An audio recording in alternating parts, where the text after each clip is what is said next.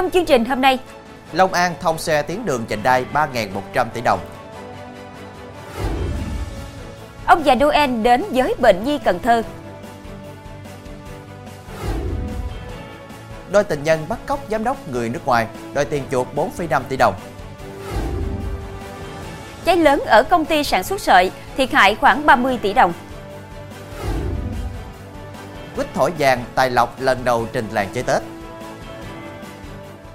Quý khán giả đang theo dõi chương trình Cửa sổ Đồng bằng phát sóng lúc 18 giờ mỗi ngày trên đài phát thanh và truyền hình Bến Tre.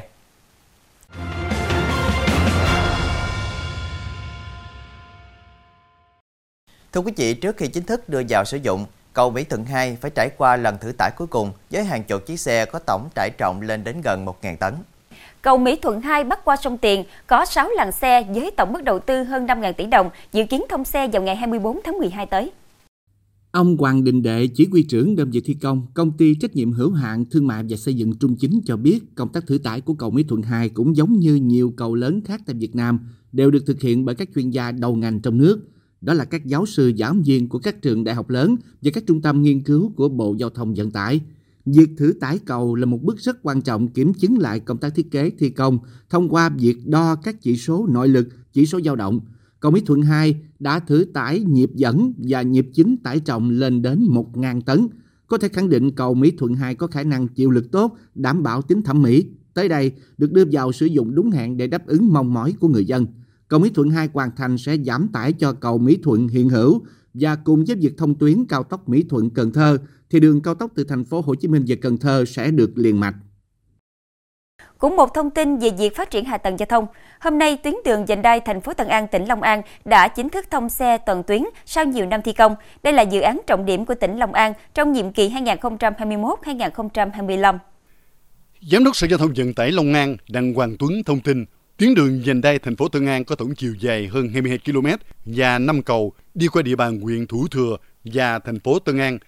Dự án có điểm đầu giao với quốc lộ 62 tại ngã tư Mỹ Phú, huyện Thủ Thừa, điểm cuối giao với quốc lộ 1 tại nút giao trước Nghĩa trang liệt sĩ tỉnh Long An, thành phố Tân An. Tuyến đường này là cầu nối giao thông quan trọng từ đường cao tốc thành phố Hồ Chí Minh Trung Lương, quốc lộ 62, quốc lộ 1 và dọc hai bên sông Giàm Cỏ Tây hướng về trung tâm thành phố Hồ Chí Minh, góp phần quan trọng làm giảm áp lực cho quốc lộ 62, quốc lộ 1 và tuyến tránh quốc lộ 1 đoạn đi qua thành phố Tân An, giảm tải lưu lượng phương tiện cơ giới đi sâu vào nội thị thành phố Tân An. Tuyến này mở ra trục giao thông liên kết quan trọng giữa Tân An, Châu Thành, Tân Trụ, Thủ Thừa, giúp thúc đẩy phát triển kinh tế, nâng cao hoạt động thương mại dịch vụ, tạo điều kiện hình thành các khu đô thị mới kiểu mẫu, góp phần cho Tân An sớm trở thành đô thị loại 1, thân thiện, văn minh hiện đại. Thưa quý vị, đột kích một căn nhà trên địa bàn phường Vĩnh Lạc, công an thành phố Rạch Giá bắt quả tang 4 phụ nữ đang đánh bài tứ sắc ăn thua bằng tiền. Được biết, bốn người phụ nữ bị bắt nói trên đều là chủ thầu số đề và đánh bạc chuyên nghiệp có tiền án tiền sự. Trước đó, chiều 21 tháng 12, lực lượng cảnh sát hình sự công an thành phố Rạch Giá đã đột kích căn nhà trên đường Nguyễn Định Chính thuộc phường Vĩnh Lạc. Tại đây, lực lượng công an bắt quả tang bốn phụ nữ đang đánh bài tứ sắc ăn tiền. Tại hiện trường, công an thành phố Rạch Giá đã thu giữ 8 bộ bài tứ sắc, hơn 14 triệu đồng trên chiếu bạc và 50 triệu đồng trên người bốn phụ nữ này, cùng một số tam vật khác phục vụ cho việc đánh bạc. Ngoài ra, lực lượng làm nhiệm vụ còn thu giữ 7 phơi số đề đã bán với số tiền 20 triệu đồng. Làm việc với công an bước đầu bốn phụ nữ này khai nhận hàng ngày cả nhóm tụ tập cùng nhau đánh bài tứ sắc ăn tiền, mỗi ván ăn thua 3,6 triệu đồng một người. Trong ngày bị công an thành phố Rạch Giá bắt quả tang cả nhóm chỉ mới đánh đến ván thứ hai. Theo công an, bốn người phụ nữ bị bắt nói trên đều là chủ thầu số đề. Sòng bạc vừa bị triệt phá đã diễn ra gần 2 tháng này, được tổ chức tại một ngôi nhà có cửa luôn đóng kín rất kiên cố và có camera quan sát, thậm chí có người canh đường. Thưa quý vị, còn chưa đầy 10 ngày nữa là Tết Dương lịch 2024, cũng là ngày khai mạc Festival Hoa Kiển Sa Đéc, thành phố Sa Đéc, tỉnh Đồng Tháp. Khắp những cánh đồng hoa ở thành phố này đều tràn ngập không khí nhộn nhịp, những luống hoa cũng đua nhau khoe sắc. Ngoài cúc mâm xôi màu vàng truyền thống, năm nay người nông dân ở Sa Đéc lần đầu tiên đã trồng cúc mâm xôi ngũ sắc giống ngoại để bán thương phẩm. Tổ hợp tác Hoa Kiển ở khóm Tân An, phường An Quả năm nay trồng hơn 230.000 chậu quà các loại, tăng hơn 3 lần so với các năm trước. Khu vườn có 10.000 chậu cúc mâm xôi giống mới của tổ hợp tác đang trở thành tâm điểm của thành phố, mỗi ngày đón trên 100 đoàn khách tham quan. Nhà vườn cho biết cúc mâm xôi giống ngoại cũng có quy trình chăm sóc khá tương đồng với những giống hoa truyền thống. Nhưng trong khi hầu hết quà Tết truyền thống có giá 50 đến 80 ngàn đồng một chậu, thì những chậu cúc mâm xôi mới lạ dù có giá đến 200 ngàn đồng một chậu vẫn được khách ưu tiên lựa chọn. Nhiều nhà vườn trong tổ hợp tác trồng hoa ở phường An Hòa đều đã cháy hàng. Thậm chí có người tăng công suất lên cả chục lần so với năm trước này cũng đã bán sạch. Thu nhập mùa Tết thường chiếm một nửa thu nhập cả năm của người trồng hoa. Năm nay, người trồng hoa ở Sa Đéc như có hai cái Tết, Tết dương lịch lại thu nhập tốt hơn Tết âm lịch nên ai cũng mừng. Thưa quý vị, Noel năm nay, tại một số phòng bệnh của Bệnh viện Quyết học truyền máu thành phố Cần Thơ náo nhiệt hơn bao giờ hết khi có sự xuất hiện của ông già Noel đến tặng quà cho các bệnh nhi đang chiến đấu với bệnh tật. 95 phần quà gồm bánh và sữa đã được ông già Noel và các bạn trẻ trao đến tận tay các em thiếu nhi đang điều trị tại bệnh viện. Điều tuyệt vời nhất của các bạn trẻ là được thấy nụ cười của các em và bệnh nhân tại đây. Bí thư thành đoàn Cần Thơ, chị Lưu Thị Ngọc Anh chia sẻ, đây là hoạt động mang tính nhân gian cao đẹp, thể hiện được tinh thần sẻ chia, gắn kết của tuổi trẻ thành phố với các hoàn cảnh khó khăn yếu thế. Chị Ngọc Anh hy vọng trong thời gian tới, Thành đoàn Cần Thơ, Hội Liên hiệp Thanh niên Việt Nam thành phố Cần Thơ sẽ tiếp tục nhận được sự đồng hành, chung tay giúp đỡ của các đơn vị, nhà tài trợ để lan tỏa hơn nữa tinh thần sung kích, tình nguyện của tuổi trẻ. Anh Phương Tấn Đạt, Giám đốc Trung tâm hỗ trợ học sinh sinh viên thành phố Cần Thơ chia sẻ, hoạt động Noel yêu thương gắn kết tình thân nằm trong chuỗi hoạt động Tôi yêu Tổ quốc tôi của tuổi trẻ thành phố Cần Thơ với mong muốn chia sẻ những yêu thương, mang niềm vui, gửi gắm tình cảm đến các bệnh nhân, thiếu nhi đang điều trị căn bệnh ung thư máu. Qua hoạt động cũng thể hiện tinh thần trách nhiệm của tuổi trẻ thành phố với các hoàn cảnh khó khăn, góp phần làm tăng giá trị cộng đồng, tô điểm thêm hình mẫu người Cần Thơ trong thời kỳ mới là trí tuệ, năng động, nhân ái, hào hiệp, thanh lịch. Trong phần sau sẽ có Đôi tình nhân bắt cóc giám đốc người nước ngoài đòi tiền chuộc 4,5 tỷ đồng. Cháy lớn ở công ty sản xuất sợi thiệt hại khoảng 30 tỷ đồng.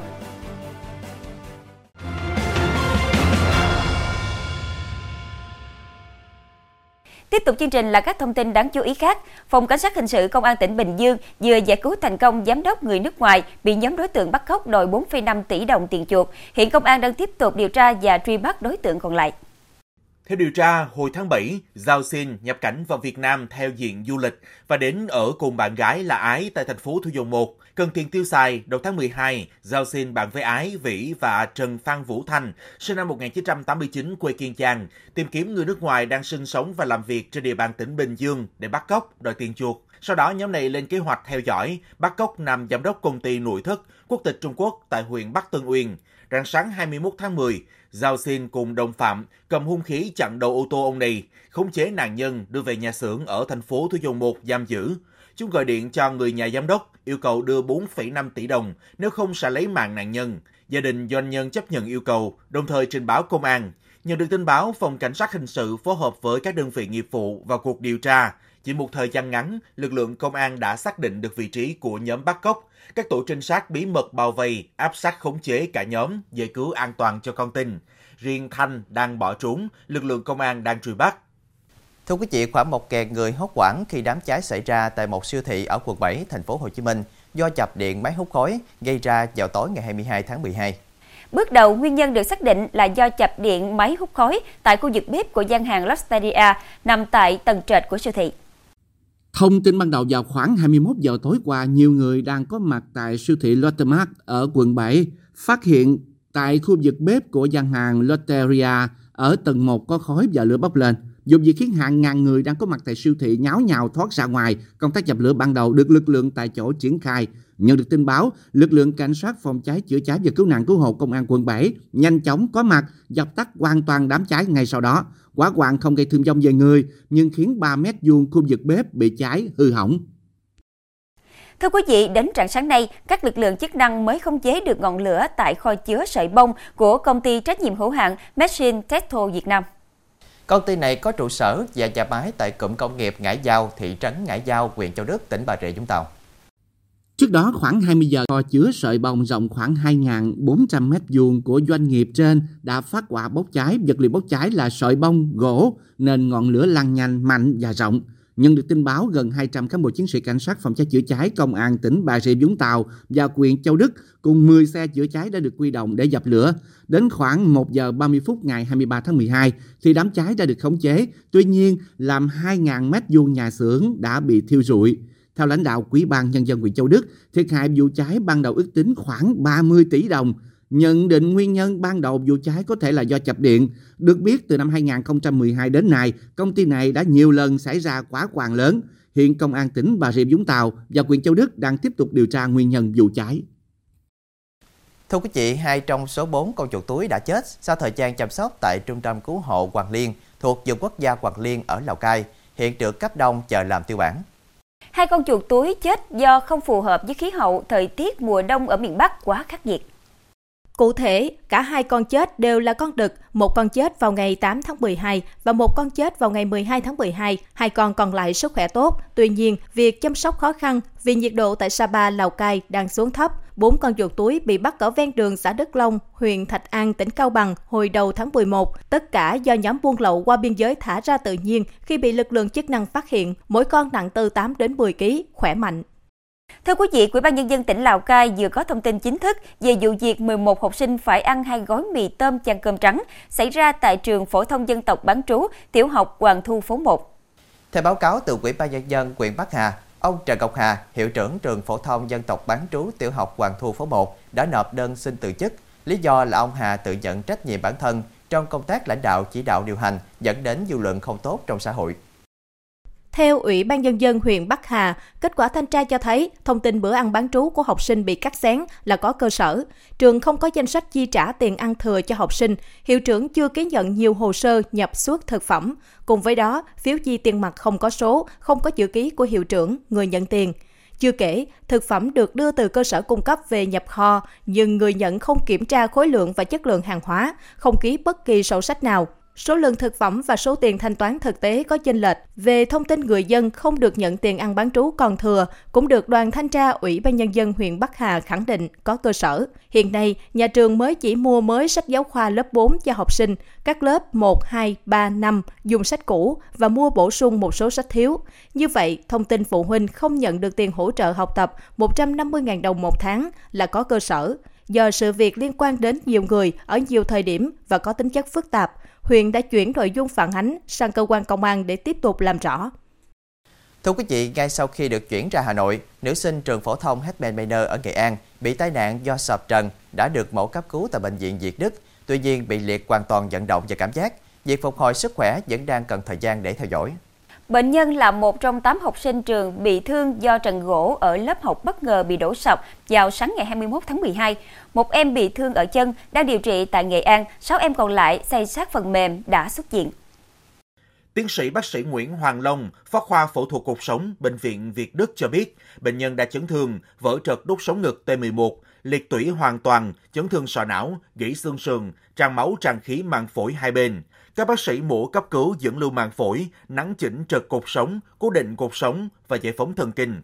Cũng theo thông tin từ bệnh viện, do khi bị sập trần, bệnh nhân bị tác động khá nặng nên hiện em này bị liệt hoàn toàn vận động và cảm giác nên khả năng phục hồi kém.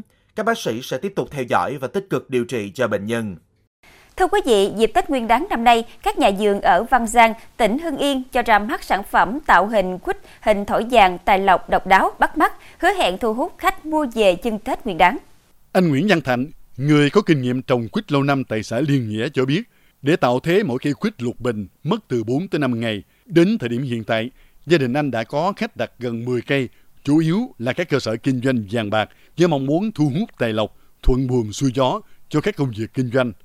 Không chỉ tạo hình thổi vàng tài lộc, các hộ gia đình còn tạo hình lục bình khổng lồ, trái tim để phục vụ thị trường Tết năm nay. Giá quýt lục bình bán tại giường, mỗi cặp có giá từ 18 đến 22 triệu đồng. Quýt thổi vàng có giá từ 12 tới 15 triệu đồng một cây. Quýt trái tim có giá từ 10 tới 16 triệu đồng một cây. Từng cây quýt được những người chăm giường uống nắng vô cùng tỉ mỉ để đưa ra thị trường vào dịp Tết Nguyên đáng. Một cặp quýt lục bình đẹp không chỉ đáp ứng tiêu chí cân đối về hình dáng mà quả phải mọng, vàng, lá tươi xanh, có cả quả xanh và lọc non, thể hiện sự sinh sôi phát triển thì mới có thể bán được giá cao. Do thời tiết năm nay thất thường, mùa hè thì mưa ít, còn mùa đông đến muộn, nên việc chăm quýt của người dân nơi đây gặp không ít khó khăn.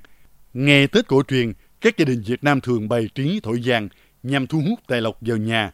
Màu sắc vàng cam của quýt thể hiện cho sự sum dày của con cháu. Vì thế, sản phẩm quất quýt tài lộc năm nay dự kiến sẽ hút khách. Trong phần sau của chương trình, Độc đáo người máy AI tham gia giảng bài mùa Giáng sinh.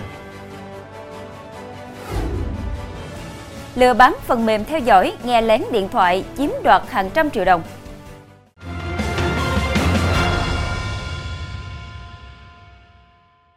Tin thế giới, Bộ Tư lệnh Phòng không Bắc Mỹ gọi tắt là NORA là cơ quan có nhiệm vụ theo dõi và đưa ra các cảnh báo kiểm soát hoạt động hàng không và hàng hải trên khắp Bắc Mỹ. Tuy vậy, suốt gần 70 năm qua, và mỗi dịp Giáng sinh, lực lượng này còn có một nhiệm vụ khác là giám sát và cập nhật hành trình đi phát quà của ông già Noel. Trẻ em trên khắp thế giới có thể theo dõi hành trình phát quà theo thời gian thực, cũng như số quà còn lại của ông già Noel qua trang web trên được thể hiện dưới nhiều ngôn ngữ khác nhau. Được trang bị hệ thống vệ tinh, thiết bị radar hiện đại, cảm biến và máy bay chiến đấu, NORA có trụ sở tại Colorado, Mỹ, luôn theo sát công già dạ tuyết để tăng thêm sự hồi hộp. NORA cũng hiển thị một hình đồng hồ đếm ngược cho tới thời điểm xe trượt tuyết bắt đầu khởi hành. Truyền thống theo chân ông già Noel của Nora có từ năm 1955 khi một cửa hàng bách hóa ghi nhầm và vô tình lại là số điện thoại đường dây nóng của Nora. Một bé gái đã thực hiện cuộc gọi đầu tiên và cuộc gọi đó được chuyển tới đại tá không quân Mỹ Harry Shub. Vị quan chức quân sự cam đoan với bé gái rằng ông già Tuyết đang trên đường đến. Khi ngày càng có nhiều trẻ em gọi đến Bộ Chỉ huy, đơn vị đã quyết định bổ sung đây trở thành một nhiệm vụ mới cho lực lượng. Thực tế, ông già Noel trong chương trình của Nora là mục tiêu giả định trên máy tính, không có trong thực tế, và lộ trình được vạch sẵn theo các mốc địa lý trên thế giới. Aida là họa sĩ người máy đầu tiên trên thế giới nhờ công nghệ trí tuệ nhân tạo AI cùng cánh tay robot và camera tích hợp trong mắt. Cô có khả năng trổ tài vẽ tranh khiến nhiều người trầm trồ. Trong mùa Giáng sinh năm nay, Aida đã vinh dự được tham dự giảng bài Giáng sinh tại Viện Hoàng gia Anh. Tại sự kiện này, thông qua khả năng hội họa của mình, cô cùng các nhà khoa học mong muốn phá vỡ những rào cản để mở ra cơ hội phát triển tối đa công nghệ AI. Với sự hiện diện của AIDA, các nhà khoa học mong muốn giúp nhân loại trả lời câu hỏi hóc búa, liệu trí tuệ nhân tạo sẽ là mối nguy hại cho thế giới trong tương lai? Từ ngày 21 tháng 12, thành phố Montpellier, miền Nam của Pháp, cho phép tất cả cư dân sử dụng phương tiện giao thông công cộng như tàu điện và xe buýt miễn phí. Khách tham quan và khách du lịch vẫn phải trả phí khi sử dụng những phương tiện này với giá 1,6 euro một chuyến đi. Mục đích của sáng kiến giao thông miễn phí này là nhằm chống lại biến đổi khí hậu.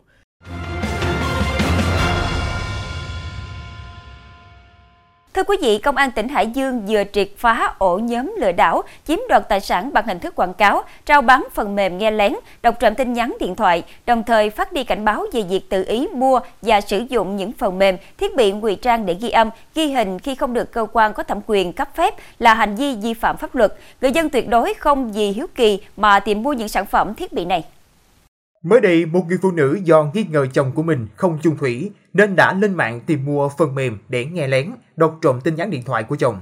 Các đối tượng trao bán phần mềm nhiệt tình tư vấn và chỉ lộ diện sau nhiều lần lừa chị chuyển hơn chục triệu cho chúng.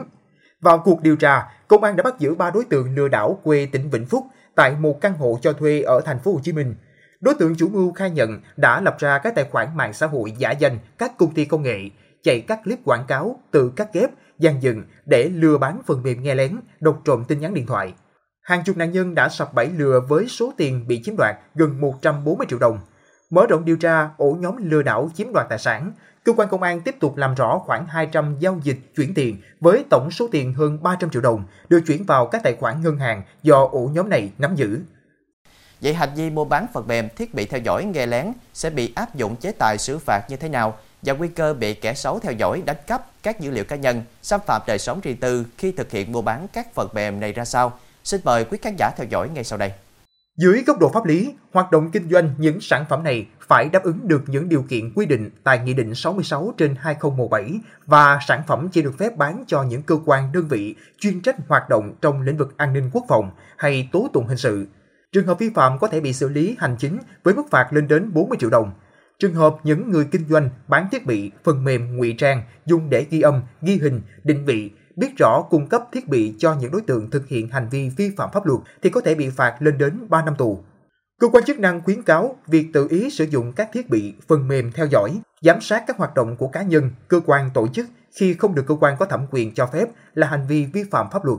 Người dân cần hiểu rõ về quy định liên quan, không nên mua hoặc thuê các phần mềm, ứng dụng giám sát, định vị trên các trang mạng xã hội khi chưa xác định được tổ chức cá nhân tư vấn, cung cấp sản phẩm, thiết bị, tránh nguy cơ bị lừa đảo chiếm đoạt tài sản. Hơn nữa nếu không may mua phải hàng giỏm, người dân hoàn toàn có khả năng bị kẻ xấu theo dõi, đánh cắp các dữ liệu cá nhân, xâm phạm đời sống riêng tư, từ đó có hành vi đe dọa, tống tiền. Thông tin vừa rồi cũng đã khép lại chương trình hôm nay. Hẹn gặp lại quý khán giả vào lúc 18 giờ ngày mai trên đài phát thanh và truyền hình Bến Tre. Quỳnh Như, Chí Tình xin kính chào tạm biệt và kính chúc quý khán giả có một buổi tối với thật nhiều điều tốt lành.